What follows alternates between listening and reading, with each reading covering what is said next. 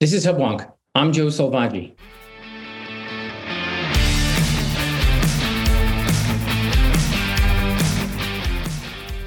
Welcome to Hubwonk, a podcast of Pioneer Institute, a think tank in Boston. The US Senate has passed the Inflation Reduction Act, sending it to the House for its consideration on Friday, August 12th. While its supporters claim it will combat inflation by raising more in taxes than it spends, and also includes hundreds of billions in green energy subsidies, the bill's most profound effect on Americans will be the changes it makes to our nation's healthcare system. Seeking a savings of over $400 billion over the next 10 years, lawmakers are mandating price controls over those drugs purchased by Medicare by reducing the time in which drug companies can freely set prices for their newest discoveries. While in the short term, insurance companies may pass along the savings of lower priced drugs, the long term effects on the pharmaceutical industry could be to substantially hobble new drug discovery and jeopardize the health of a sector that represents 3.5% of US GDP and directly employs nearly a million people. For Massachusetts residents who enjoy the lion's share of those high paying STEM jobs, the negative growth effects would extend to research labs, hospital grants, production facilities, and intellectual property assets. Should our Massachusetts House delegation vote to support this bill despite its potential harm to a vibrant local industry? Or should Democrats and Republican voters alike, regardless of their view of other aspects of the Inflation Reduction Act, contact their representatives and tell them to vote no? My guest today is Pioneer Institute's visiting fellow of life sciences, Dr. Bill Smith. Bill will share his views on the aspects of the Inflation Reduction Act that directly affect the pharmaceutical industry and explain why the well intended provisions in the bill may have the effect of severely reducing new drug discovery, raising the long term costs of our healthcare system, and jeopardizing a Massachusetts centered industry that is a crown jewel of the American economy. When I return, I'll be joined by Dr. Bill Smith.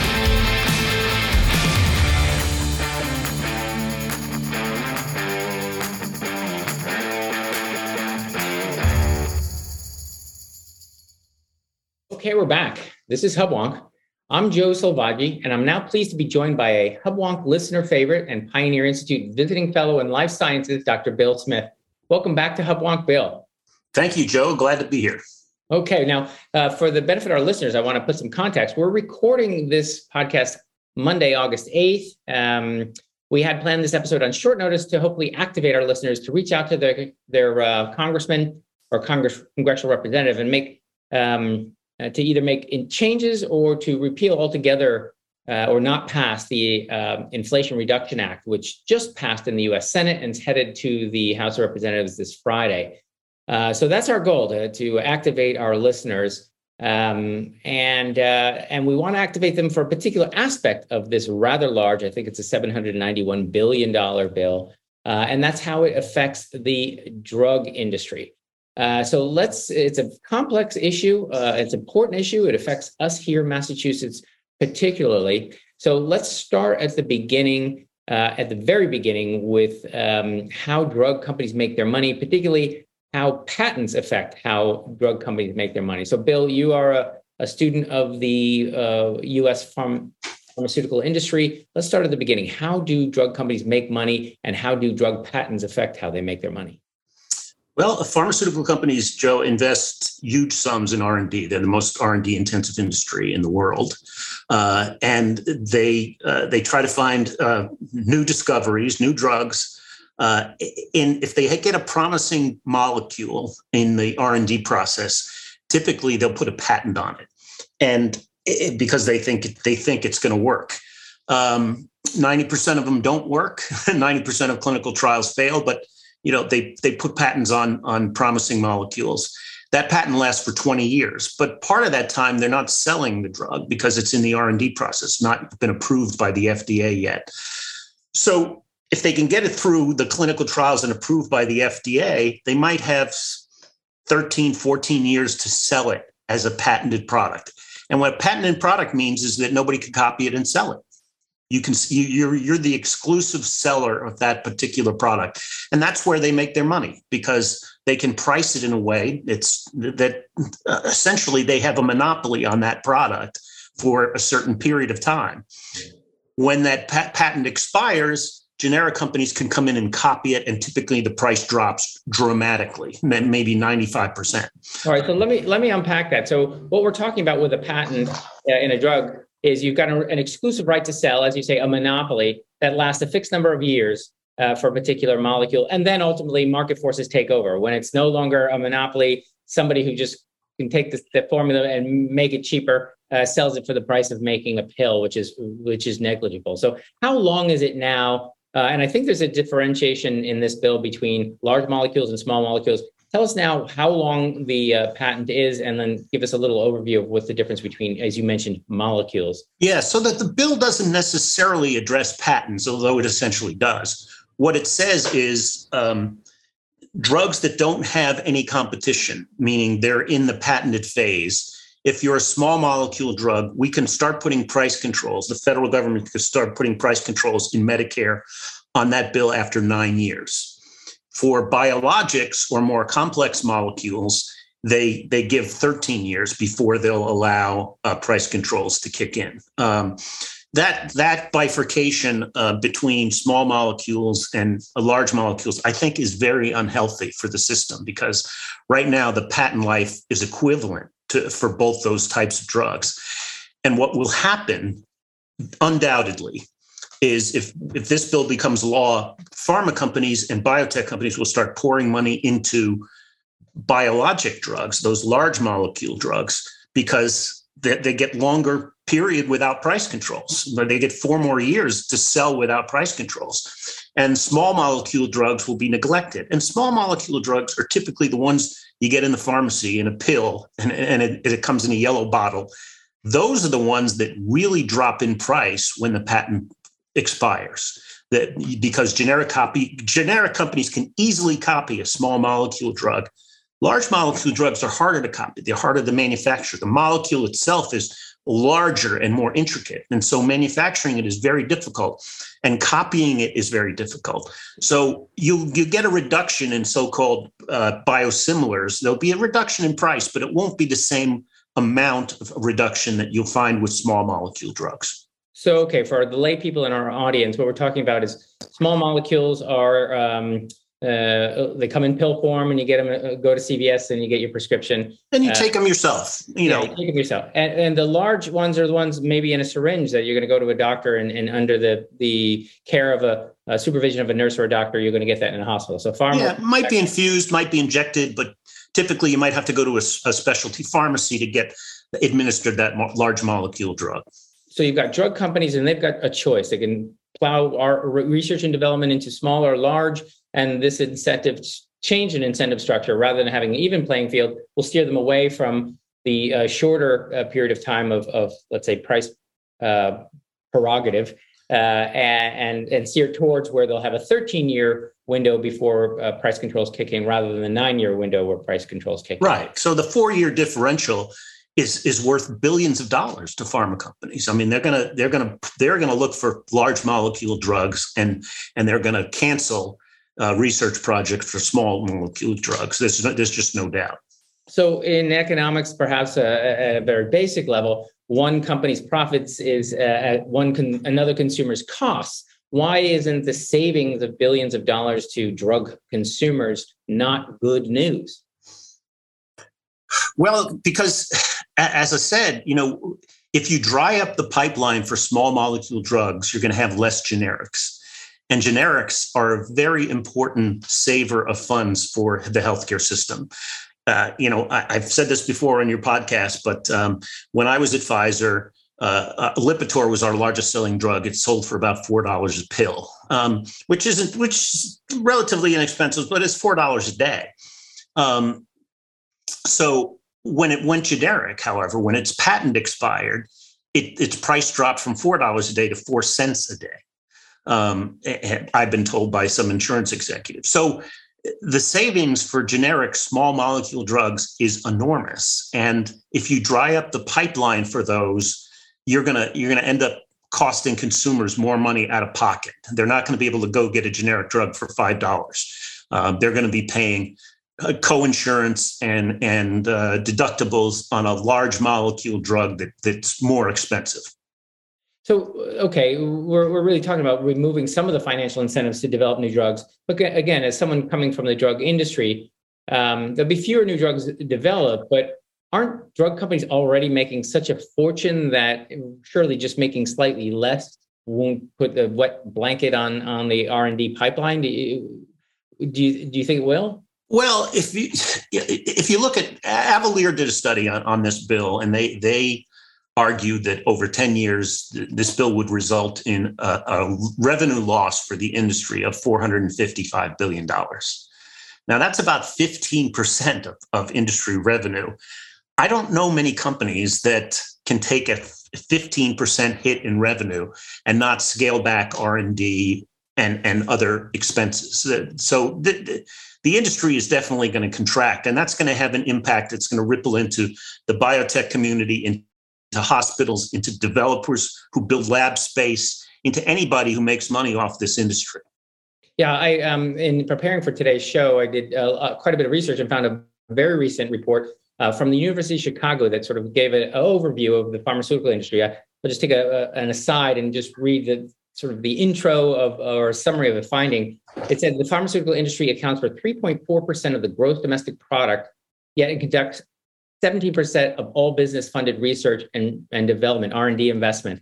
It spent nearly a trillion dollars on research and development between 1999 and 2020, uh, with an increase of more than 50% between 2015 and 2020, when that total reached 91 billion in one year. The increased R&D was accompanied by a 60% increase in Food and Drug Administration annual average drug approval. So they're approving more drugs over that time. In addition, the pharmaceutical industry reinvests 27.7% of its sales into R&D, approximately six times higher than similar investments in other industries. Uh, this is where it gets into detail. The economic impact of the pharmaceutical industry goes beyond the 811,000 direct employees who have good jobs at high wages and includes the highest percentage of STEM workers by supporting another 4 million jobs, many of them here in Massachusetts. And of course, the industry creates safe and effective COVID 19 vaccines in an extraordinary short period of time, along with new treatments, which have saved and will save millions of lives. So that's a sort of a, a rah rah for the industry and gives you a sense of the size and scope and how much R&D is going into it. Um, why is such a, a positive industry, such a, an, an industry that saves so many millions of lives? Why do you think it, it's painted with the black hat? Why is it so maligned in today's media and, and political uh, rhetoric? well, Joe, I, have, I think I'd have to wax philosophical with about that question because um, I think what, what happens with pharma companies and, and to some degree oil companies, when you make a product that people need as an essential product for them to live, price is always going to be politically controversial. Um, nobody cares about the price of a Maserati, right? The Maserati can price their sports cars any way they choose, and they're not going to be politically uh, um, damaged. But when you get into industries that make essential or life saving products, the price becomes a political football. Um, and and and that's the case. That's the case in the pharmaceutical industry, particularly with the patent issue that we talked about, where they have monopoly pricing for a certain period of years. Um, they, now, when I say they have monopoly pricing, they can product price their product the way they want, but there's not necessarily a lack of competition there may be different molecules that work on the same disease that they have to compete with on price and other things. Um, so it, it's not a monopoly in the pure sense of the word, um, but they do get to price their product the way they want when it's under patent. Indeed, and you and I again, uh, we're covering some familiar old ground here. Um, you're coming from the uh, pharmaceutical industry, but we've talked about many of the the opportunities for savings in the healthcare industry. I think a lot of people imagine all the healthcare costs. Uh, again, we we have per capita twice what the rest of the the, the modern uh, um, first world, uh, whatever we want to call it, our, our uh, world competitors. We pay twice as much on our healthcare system as they do, and a lot of people want to um, uh, attribute that increase in cost to high drug costs. Uh, let me uh, again. I, I, we we've heard how you see the industry. Let me just again quote from that same University of Chicago um, study, which said the primary source of spending in healthcare in the United States is on labor, such as doctors, nurses, or assistants, which make up over 70% of overall spending, similar to other US industries. We find that during the last 20 years, profits and sales by research based pharmaceutical companies have made up only 1% and 7.5% of total healthcare spending, respectively. So, uh, in addition, annual sales growth contributed to negative 4.5% to annual growth in total healthcare spending, owing to some drug cost lagging increases in overall health spending increases. We therefore summarize the evidence base on the impact of biopharmaceutical innovation on overall healthcare spending, which has been addressed by a large literature of so called cost offset of new drugs. We find that these studies report an average cost offset for medical innovation or total cost decrease of $151 per new drug. We estimate how much recently proposed US price controls on drugs in the US would raise healthcare spending and find that the total healthcare spending would increase by 50.8 billion over the next 20 year period. So what they're saying is by controlling costs, we reduce innovation and we increase costs to US healthcare consumers. It seems counterintuitive, but the research suggests it is so say more about why you think this is this is well, let's ma- let's make it sort of intuitive because i have a, a, real life anecdotal example of how um, new drugs end up saving the healthcare system money. My younger sister was for many years a cardiac surgical nurse. She assisted cardiologists in doing bypass surgery. And and business was good. She was doing two or three operations a day sometimes. Um, and, but statin drugs had not yet appeared on the market. And when statin drugs appeared on the market, she became a hospital administrator because nobody was doing cardiac bypass surgery, which runs between 100 and 200,000 dollars. So for an inexpensive statin pill, prevented a large number of, of cardiac bypass operations and all the labor costs, all the operating room costs associated with those. So yes, it may sound counterintuitive that spending on drugs saves money, but in real life, it's it's not counterintuitive. There are, there are many many examples of how a drug therapy talk about hepatitis C or how a drug therapy saves so many costs on, in the out years. Um, and that that Chicago study that, that you referenced basically concluded that price controls would reduce the number of new drugs by 135 and the cost savings from 135, the loss of 135 drug, new drugs would raise healthcare spending overall by $50 billion over 20 years.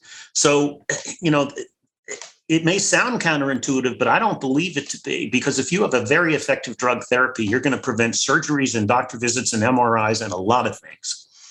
Yes, I think it's a really a time function. I, I think the, supporters of, uh, of this kind of legislation imagine everything that needs to be invented has been invented and therefore let's wave a wand and make it all free not accounting for all the drugs that will not be developed into the future. And if we think okay everything's already been invented imagine if we had taken that position 20 years ago you described the, the creation of statins um, we didn't know there was such a thing and now there is. And 20 years hence there may be other fantastic new cures. Let's let's say alzheimer's or or who knows um, that will never be realized because people will not have an incentive to take the chance, do the R and D, develop it, and ultimately with the payoff of of a, of a new drug. Is that? Do I think you think I have it about right?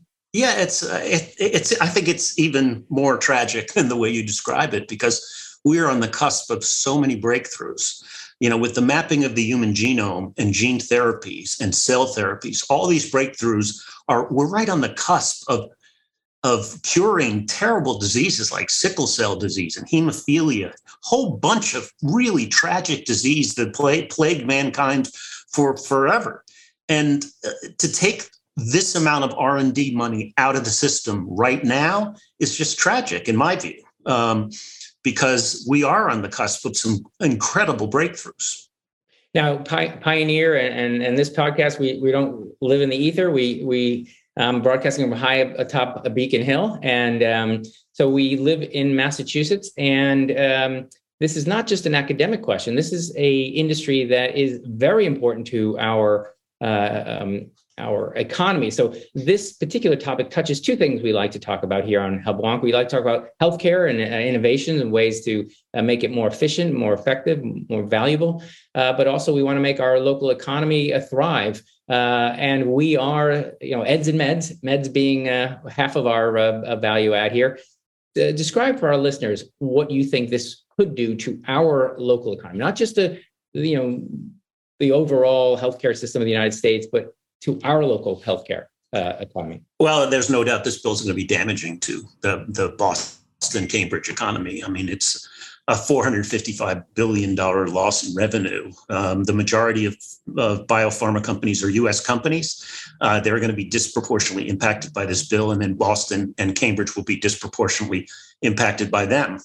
So, uh, you know, it, it, it's not just the big pharma companies that are going to get hurt. You know, small biotech entrepreneurs found companies hoping they'll be bought someday by a big pharma company. Uh, there'll be fewer of those acquisitions. There's no doubt because they're going to take a lot of cash out of the system. Um, if you're a real estate developer, you've been building lab space hand over fist for the last three decades. Uh, demand for lab space is going to decline. There's just there's no doubt in my mind that that. So it, it's it's not clinical trials in hospitals. You know, hospitals run a lot of clinical trials for biopharma companies. Uh, there are going to be fewer of those trials. There's just there's no doubt. Um, with a loss of revenue of, of, this amount, there'll be fewer trials. So it's it's it's not just the the big pharma companies that are going to get hurt. The whole ecosystem in the Boston area economy that depends upon pharmaceutical and biotech revenue is going to be hurt. As we mentioned earlier in that study, um, the cost of uh, drugs represents seven and a half percent of healthcare spending. Right, that that leaves another ninety-two point five percent of uh, spending that we're not going to address at all with with this issue. And now, many of our uh, listeners are uh, people who uh, describe themselves as Democrats and support Democratic uh, legislation, and this is a you know characterized as a highly partisan supported um, Democratic piece of legislation. It just passed the Senate 51 to 50, uh, and it's headed to the House on Friday um, uh, for passage. Uh, for our listeners who are Democrats, and we have an entire, you know, our nine uh, um, uh, congressmen, congresspeople from Massachusetts are all Democrats. What can our listeners who are, are really uh, surprised and disappointed by this feature of the bill. What can they do? What what if if they want to become activated and they want to uh, pick up the phone or write the letter uh, in anticipation of Friday's vote. What can they do to uh, put the brakes or perhaps encourage uh, their representative to vote against this bill?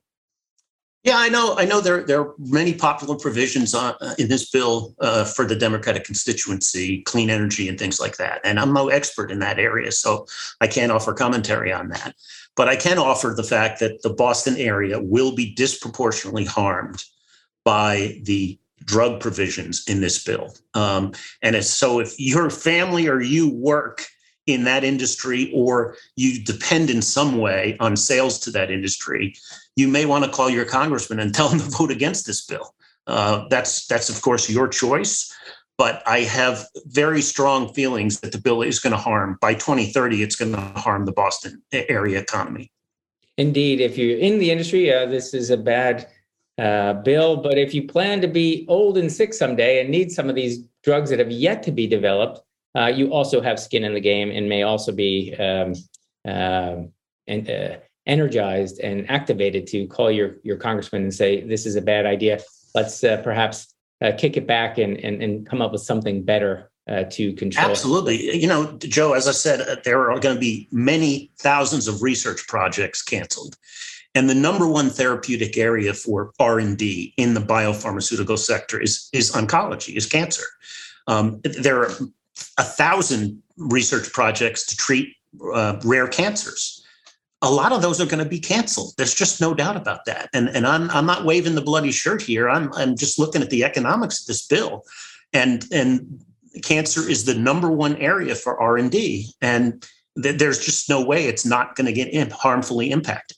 Okay, Bill, we've talked about the US uh, healthcare economy, and we've even uh, drilled down to ha- the effect it will have on our Massachusetts biotech uh, and pharmaceutical industry. Let's let's change our focus more globally. If if the U.S. and you know we acknowledge at the top of the show is a global leader, this is one of our you know uh, uh, key industries as as a nation. If we start pumping the brakes and saying, okay, uh, let's target uh, our r&d let's slow down the conveyor belt of new drugs. Well what's likely to be the, the global reaction to our slowdown our, our handicapping ourselves here in the us what will the rest of the world how will they react? I think what this bill does and, and I, I, I it's not too strong to say this is this this bill is anti-american and pro-chinese Um, the U.S. Uh, biopharmaceutical industry is the, one of the crown jewels of American industry. Uh, we do half the R&D projects um, around the world. Most of the new drugs that are discovered are discovered in the U.S. and many in Cambridge, Massachusetts. Um, but China's working very hard to catch up. Um, they are subsidizing their biopharmaceutical companies. They are here in our universities, sometimes taking knowledge that they shouldn't take uh, and taking it back to China to help their biopharmaceutical sector. And they have grown from in about 3% of, of worldwide R&D projects in 2006 to about 17%. They basically caught the Europeans as far as investment in biopharmaceutical R&D. What this bill targets, people should understand, is the top 50 or 60 selling drugs in the world. And those top 50 or 60 selling drugs are overwhelmingly American drugs invented by American companies with American employees based in the United States. There are no Chinese drugs on that list. So, what this bill is doing is targeting American companies and American employees and reducing revenues for American companies. At the same time, China's working feverishly to catch up in this sector and making progress. So I just this this aspect of the bill hasn't been discussed by many people, but it's very alarming to me because it it really biases things towards the Chinese biopharmaceutical market. In, indeed, you and I have talked about the fact that uh, whether for better or for worse, the U.S. Uh, uh, effectively um, subsidizes uh, uh, new drug discovery for the entire world. Meaning, when we invent it here, we invent it everywhere. Uh, the world gets a lot healthier effectively now uh, it may be China who's doing that, um, and uh, our industry, uh, I won't say will shrivel on the vine, but will substantially shrink. My guess is under this bill, not a single Chinese discovered drug will be subject to price controls, not one. And the, the lion's share, the vast majority, more than 80% of the drugs will be drugs discovered by American companies. Indeed. Well, again, your your opinion is shared. Many many of our guests in the past that we've we've had on um, to help us understand uh, the COVID epidemic of epidemiologists, uh, virologists, uh, research people who've had as guests on Hubwonk have, have reached out to me and said, Joe, this uh, this is going to harm a lot of people in our region and, and the healthcare industry in general. Please, please do something about it. Hence the reason for having you on, Bill, today uh, at this 11th hour uh, um, before the bill goes to the House. So I appreciate your time on the show, and thanks thanks for joining me here today on Hubwonk. Joe, my pleasure. I wish it was a happier topic. this has been another episode of Hubwonk, a podcast of Pioneer Institute. If you enjoyed today's show, there are several ways to support Hubwonk and Pioneer Institute. It would be easier for you and better for us if you subscribe to Hubwonk on your iTunes podcatcher. If you'd like to make it easier for others to find Hubwonk, it would be great if you offer a five star rating or a favorable review. We're always grateful if you want to share Hubwonk with friends. If you have ideas or comments or suggestions for me about episode topics for the future, you're welcome to email me at hubwonk at pioneerinstitute.org. Please join me next week for a new episode of Hubwonk.